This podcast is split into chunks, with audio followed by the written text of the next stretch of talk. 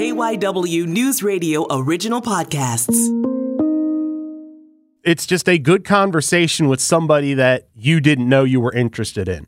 I'm Matt Leon, and this is One on One. You know, I worked at WIP for a little bit. I worked at NFL Films. I worked at Channel 6. Now, these were all part time jobs, but I did try that avenue first. I made demo tapes. I shipped them out all over the place. Actually, almost moved to Fargo, North Dakota. And then I would say, like a year, year and a half, two years after that, then I realized, like, I got to get back into basketball.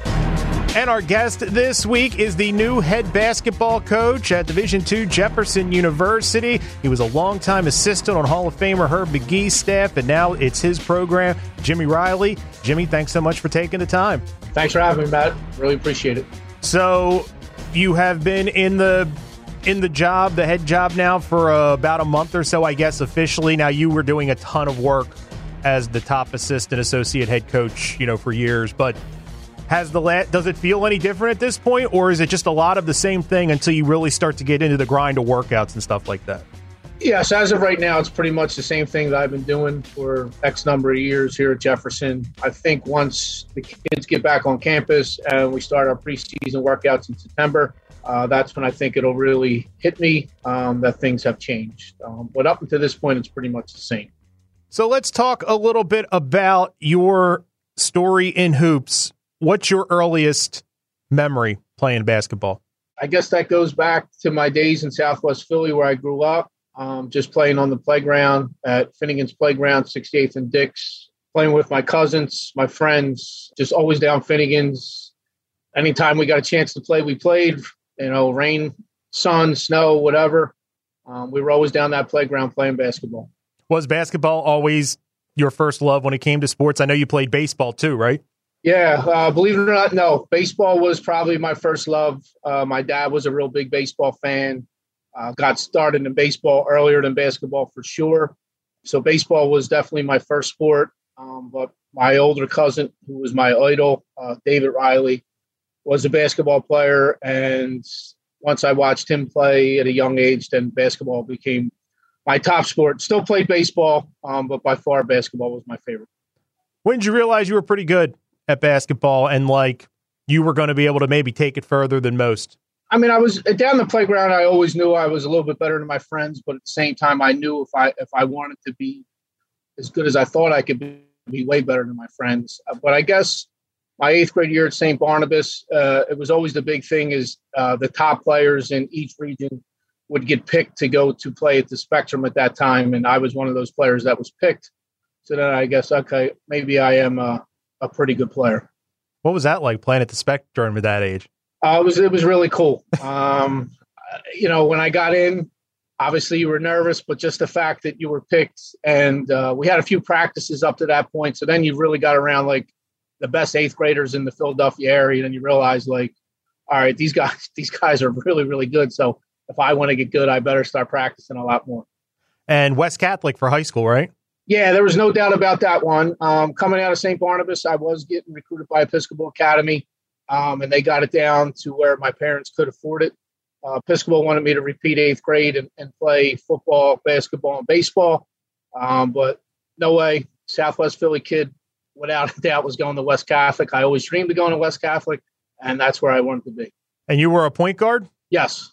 How did you develop as a point guard? Just because as a kid, most kids want to score, most kids want to shoot, but obviously point guard is facilitator, seeing the floor, putting others before you. Did that just feel natural to you? Yeah, or? that was never a problem for me uh, trying to score. I always wanted to be a, I was always a pass first point guard. I always wanted to get my teammates involved. That was, uh, I was always worried about, you know, as you said, most kids worry about points. I was always worried about assist and keeping my turnovers down. Um, that was the only thing I cared. Obviously, winning the game first. Um, but assists were more important to me than points. Do you think that helped you stand out? I mean, obviously you've got to be a good player, but the fact that you did that, which I think a lot of kids that age, you know, aren't. I, I think it made me uh, want to be like a lot of uh, guys wanted me on their team because they knew they were going to get the ball. That was for sure. I don't know if it made me stand out, but it made me well liked with my teammates. So you're playing West Catholic, and were you playing baseball as well, or just the basketball? Yes. You were playing baseball. Uh, freshman year, I played football. Decided, like, obviously at five nine, 145 pounds, that wasn't going to take me any further. So stopped playing football after my freshman year. Uh, concentrated on basketball and baseball. Uh, made a decision. They wanted me to play fall ball for baseball down in South Philly, and I decided if I did that, then it would really take me away from focusing on basketball, especially in the preseason, working out after school in the gym and everything. So I stopped playing baseball in the fall, concentrated on basketball, and but I did continue to play baseball once basketball season was over. So, what are some of your favorite memories from your time at West Catholic playing hoops? I mean, the one memory is not my favorite, but honestly, I, I still think about it every day. It was the semifinals of the Catholic League playoffs, and um, Rafael Biggis, um, who eventually went on to play Villanova, hit probably like a turnaround 12 footer with like 1.2 seconds on the clock. Uh, we lost my senior year was done. My West Catholic career was over. We lost by one point, and that was it. So obviously, that's not a great memory, but that's something I think about every day, and it still bothers me to this day. I just I just cannot get over. It. And I mean, that's a that's quite a way for a high school career to end. Like, how long? You say it still bothers you. How long did it take you to process that? Like, that's it. There's no celeb. Like, it's just that's that's it. I swear I'm still not over it. So I, I don't know. I just know I remember sitting in that locker room and I did not want to take my uniform off. Um, and I just sat in there forever. it was emotional. Eventually, my head coach, uh, Bill Ludlow, who, who I think really was the main reason I got into coaching, I wanted to be like the way he treated us. I always want to treat our players the same way. Um, and he just told me, like, Jim, we gotta, we got, we gotta get out of the locker room. You got to take your uniform off. So, but yeah, it's uh, it's still crushing. It really is. You went on to play college, uh, eventually Ursinus, but first Manor College. Am I correct? Yeah, so I went to Manor College first. Like a lot of young kids, didn't really do what I need to do in the classroom. So I try to teach our guys that that if you don't do what you need to do, I had to go to junior college first. And I love my time at Manor.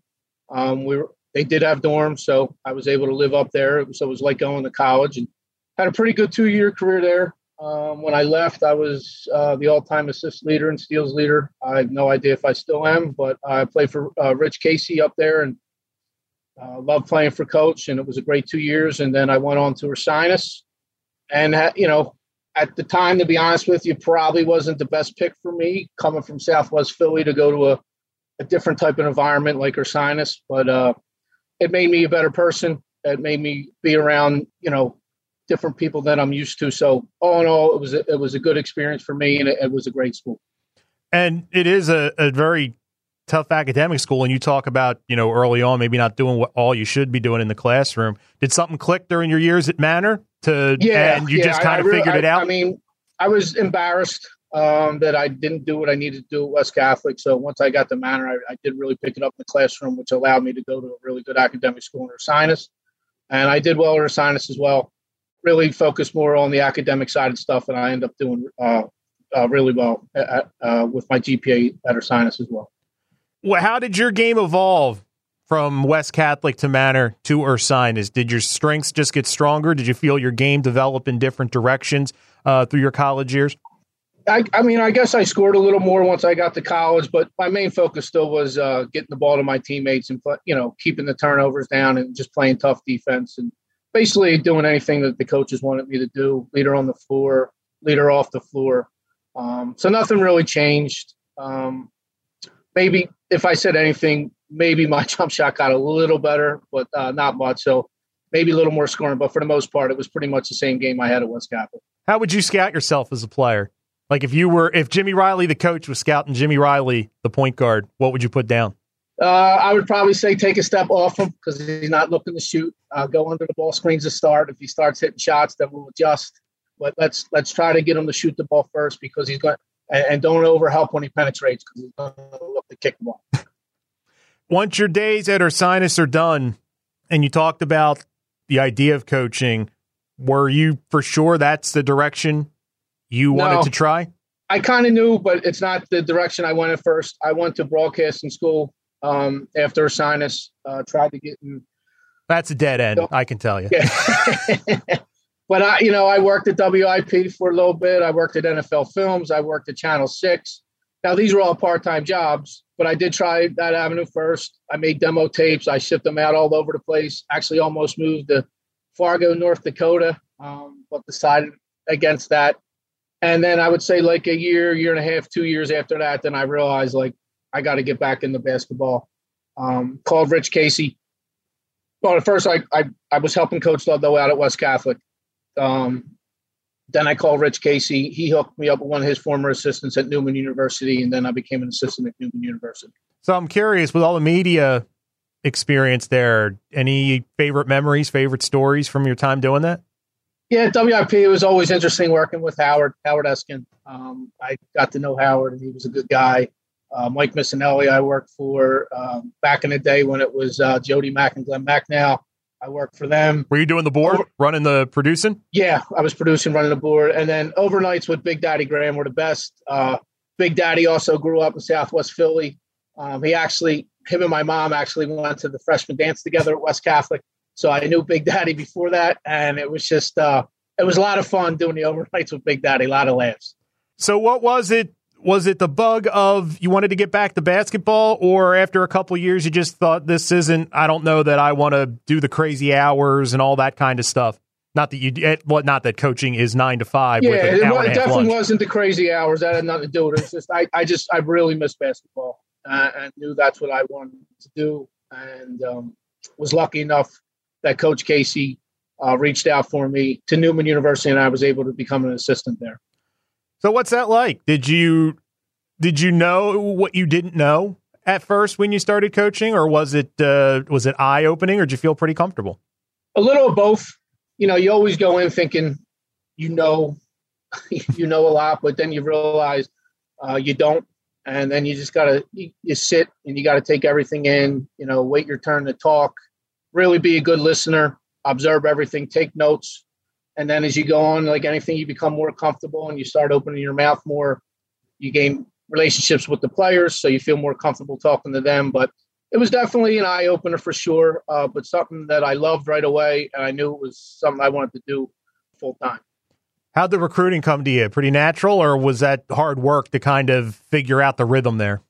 You know what? I, I, whenever a young coach comes to me and asks for advice as far as uh, anything to do with basketball, I always tell them, I know like you want to get Division One. Everybody wants to get Division One. I, I, totally get that. But for me, what I thought helped me a ton was starting out at the Division Three level. Um, and as far as recruiting, and the reason I say that is because at the Division Three level, you got to recruit like seventy five kids to get like five.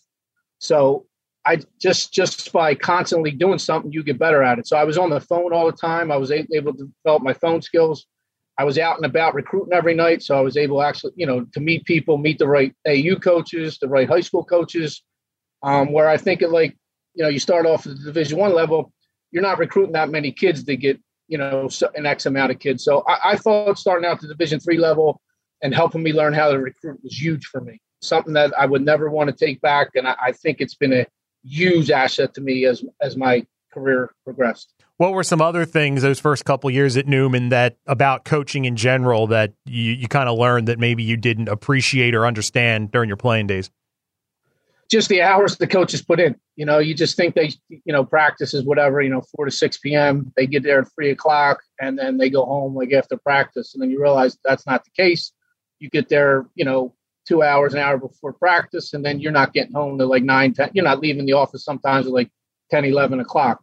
Um, so I definitely appreciated that side of things. Um, you just don't, as a player, you just take that for granted. You just think the coach shows up and leaves. You don't realize how much time they're putting in. So a couple years at Neumann, and then the opportunity. I guess it was Philadelphia University uh, at that yes. point. Yeah, um, Philly. You doing some research. It seemed like it was a pretty informal uh, job interview application process with uh, Coach Herb Magee?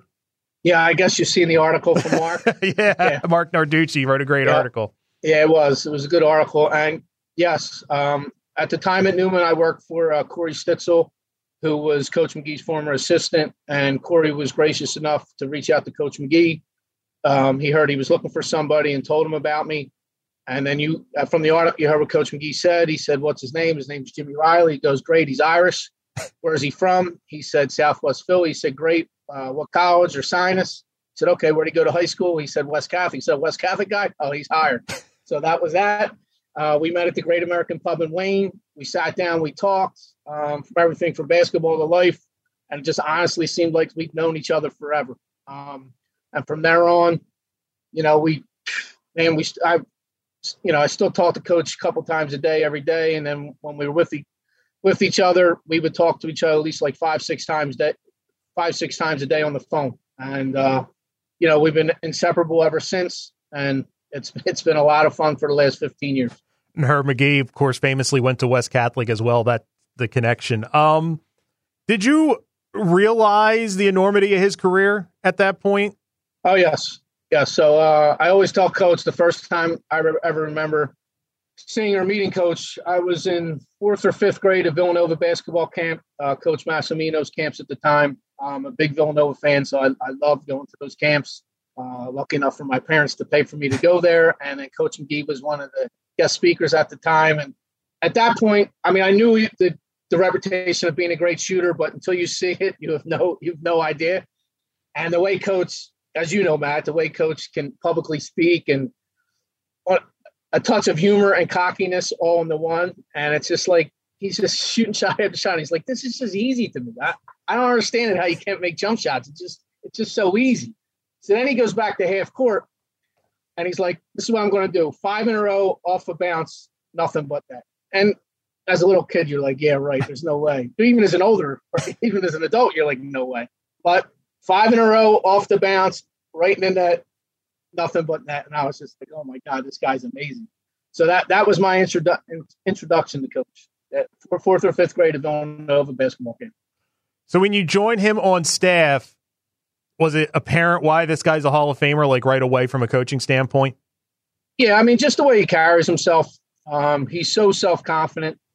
Um, he's so self assured, never second guesses himself, always prepared. Um, you know, anything anybody threw at him, he was always ready for, always had a counter. Um, so, yeah, it, it, was right away. I knew I was in for a treat, and I knew I was lucky enough to be able to come to practice every day and to, and to learn from him. So, when you first come on staff, what are your responsibilities? What are you focusing on? That was interesting. So, when I first got on there, uh, Ray Farrell was the top assistant, and then Ray got a job at an NAIA school in Missouri. So right away, I became the top assistant. So it was like I was thrown right into the fire. So I was in charge of recruiting, scouting, uh, you know, breaking down film, you know, just basically the stuff that I was doing 15 years later from year one, year one to 15. That's what I was in charge of. Um, doing the preseason uh, conditioning, postseason conditioning, all that stuff uh, right away. I was responsible for overwhelming, or were you did you were able oh, to hit yeah, the ground because running? because because at that time I, I was I was full time somewhere else. I was working in the marketing department for Kimberly Clark, so I would sneak like Kimberly Clark. I would just I would sneak out like they didn't even know I was leaving. I would just sneak out of work at like two thirty, and I'm sure they were looking for me. And some days they were, and I was like, oh, you know, something came up, whatever. but I would I would leave Kimberly Clark at two thirty, so we would have practice at four thirty. I wanted to get there at least an hour early so Coach Guy can go over what we were doing. But I just wanted to be over, you know, on top of everything. So I would stay really late, as late as I had to. Come and you know, spend all my time on weekends. Um, my vacation time was all taken for basketball stuff. Like if, if I had two weeks vacation with Kimberly Clark, those two weeks were used for me to recruit during the summertime. So um, I was trying to make it as full time as possible as I could, having another full time job. How long did it take you to find your pace? A couple seasons to really get yeah. The- Probably like, and just getting to know exactly what coach wanted, especially as far as from a recruiting standpoint of what type of player he was looking for. I would say at least two good seasons, and, and then after that, I think we were pretty much on the same page after that, after, after year two. So, how are you growing as a coach here? You know, learning with with Herb Magee. You've got a few years under your belt now. You know, two, three, four years in. How are you growing? Are you seeing the game differently? Yes, uh, I mean, and I think that comes from uh, being around Coach Magee.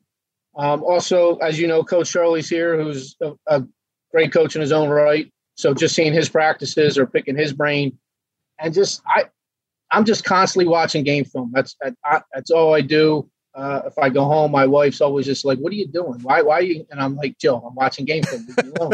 um, so, and I and I just think from just always, always watching stuff, your your mind and brain just pick up stuff, you know, because just like anything, the more you do it, the more you see. And I, I think that has been a huge help for me, just constantly, constantly watching film, whether it's our team or someone else's team, and just picking up the different things that other teams you, uh, do that are successful. How much does that point guard mentality, that pass first, see the floor, does that help? That you've already kind of, in a way, seen the game differently than a lot of, of guys? Does it translate well to when you're doing what you're doing, when you're breaking down film and stuff like that? Yes, uh, it is amazing how every coach is different. And what you just said, you're going back to your strength. So my strength was taking care of the basketball and seeing the floor. So when you turn the ball over, it's a it's a huge, huge deal to me. Now, Coach Magee, he was such a great shooter. When guys miss shots, he doesn't he doesn't understand it. So that's like, come on, just make a shot. It's easy. You go back to your strength. My like I said, my strength was taking care of the ball. So when our kids turn it over, it's a big deal. So yeah, so that does help me just by uh, watching tape and seeing where everybody should be on the floor, uh, revolving around spacing. That that has definitely been a, a huge help for me. We need to take a break on one on one. We will have more with Thomas Jefferson University head men's basketball coach Jimmy Riley right after this. And we are back continuing our conversation on one on one with new Thomas Jefferson head men's basketball coach Jimmy Riley. You spent, I think, 15 years as the top assistant, correct? Yeah, yes. And you were around for, you know, Coach Magee passes Bobby Knight to become the all-time winningest coach at the time. Yep. His 1000th win. Like all these games that had a not just Division 1 but Division 1 Duke North Carolina type feel to them oh, like yeah. with the crowds and stuff like that. What was that like kind of that being in that atmosphere, being in those huddles in, in those situations and, and kind of being like, you know, right there when history's being made? It's just a proud moment.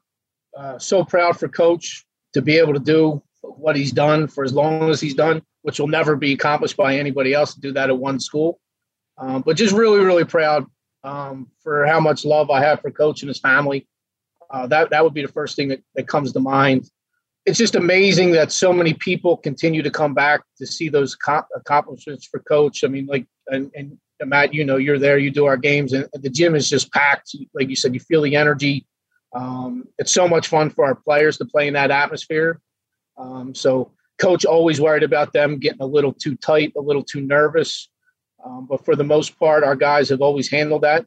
I think we only lost one time, and it was at the buzzer, if you remember, against Wilmington. Um, but besides that, we've won every, every time we had uh, a big uh, milestone to hit. We we came out with the W. So, um, but it's just a proud moment for the Magee family and for Jefferson University. It was just I'm just so thankful to be a part of it you were so instrumental in recruiting as the top assistant. And one of the things is the way you were able to reload the roster, you know, every couple years, whether it be transfers, whether it finding the right kids that you were able to plug in, you know, that would end up being four year kids. Um, how long, from a recruiting standpoint, does it take before you really have a good grasp of who's going to flourish in Herb Magee's system who's going to flourish at Philly U, Jefferson U, and what it's going to take to have a high level player in the CACC? So sometimes it, it can honestly, Matt, it could be like I go see a kid, and within two minutes, I know. You just see him run up and down the floor. He does a couple things like, oh, this is a no brainer. And then, like anything else, it could be a couple times. And then, but you never really know until they get here. Um, we've had you know, obviously in 15 years, a lot of players come through the program, and then you think one kid's going to be like a no-brainer, first team all conference player, going to score X amount of 1,500 some points, and then he gets here and you realize something's just not right, and then there might be this other recruiter you don't think too highly of, and then he comes in and and he's the one who shocks you and scores the 1,500 points and becomes the first team all conference. So I, I don't know if there's a rhyme or reason to it, uh, but I my thing is Matt the harder you work, the luckier you get. So I, I just try to go to every single recruiting event, um, any open gym, anywhere I can be to go see somebody. Um, I go, and then I think the harder we work, the luckier. Not, I wouldn't say it's luck, but the better off our program is going to be. What's the hardest position at the Division two level to recruit? Is it bigs? Yeah, bigs, but for me, I, I, always go back to the point guard because I, again, uh, I just have such a high standard for that position uh, that I'm so picky. Um, I know the other assistant coaches on our staff probably get very frustrated with me about it, um, but I'm just so picky about that position. It takes a long time for me to find someone uh, that I think would be really good at that position. But obviously, at the Division two level, like you said, bigs are just so hard to come by. Um, we've been lucky enough throughout the years where we've replaced the bigs with like a D1 transfer. Um, so that's been good. And then our big now, we were lucky. Antonin um, Kemking came over from France, spent one year in, in, the States down at a prep school in Florida. Um, but yeah, bigs bigs are definitely a hard part. But for me personally, it's the point guard position. So 15 years as on Herb Magee's staff, uh, we talked about all the wins and stuff like that. Do you remember the first time it was broached that Herb's like, I'm not going to coach forever and I'd like you to take the program? Was it that direct or was it more kind of inferred? You know, what can you kind of take us behind the curtain as much as you com- feel comfortable revealing as far as what that was like? Yeah, we've been talking about it for a while. And coach did tell me, you know, he, he wanted me to take over. He would feel comfortable with that. So, but it was, it was said and then it would go away. Um, and then it would come back and then go away. And then uh, these last two years, it kind of got more serious. But then COVID hit, and then all bets were off. So we, you know, we didn't even have a season. And then right before this past season, coach said, "Yeah, this is going to be my last year, and I want you to take over."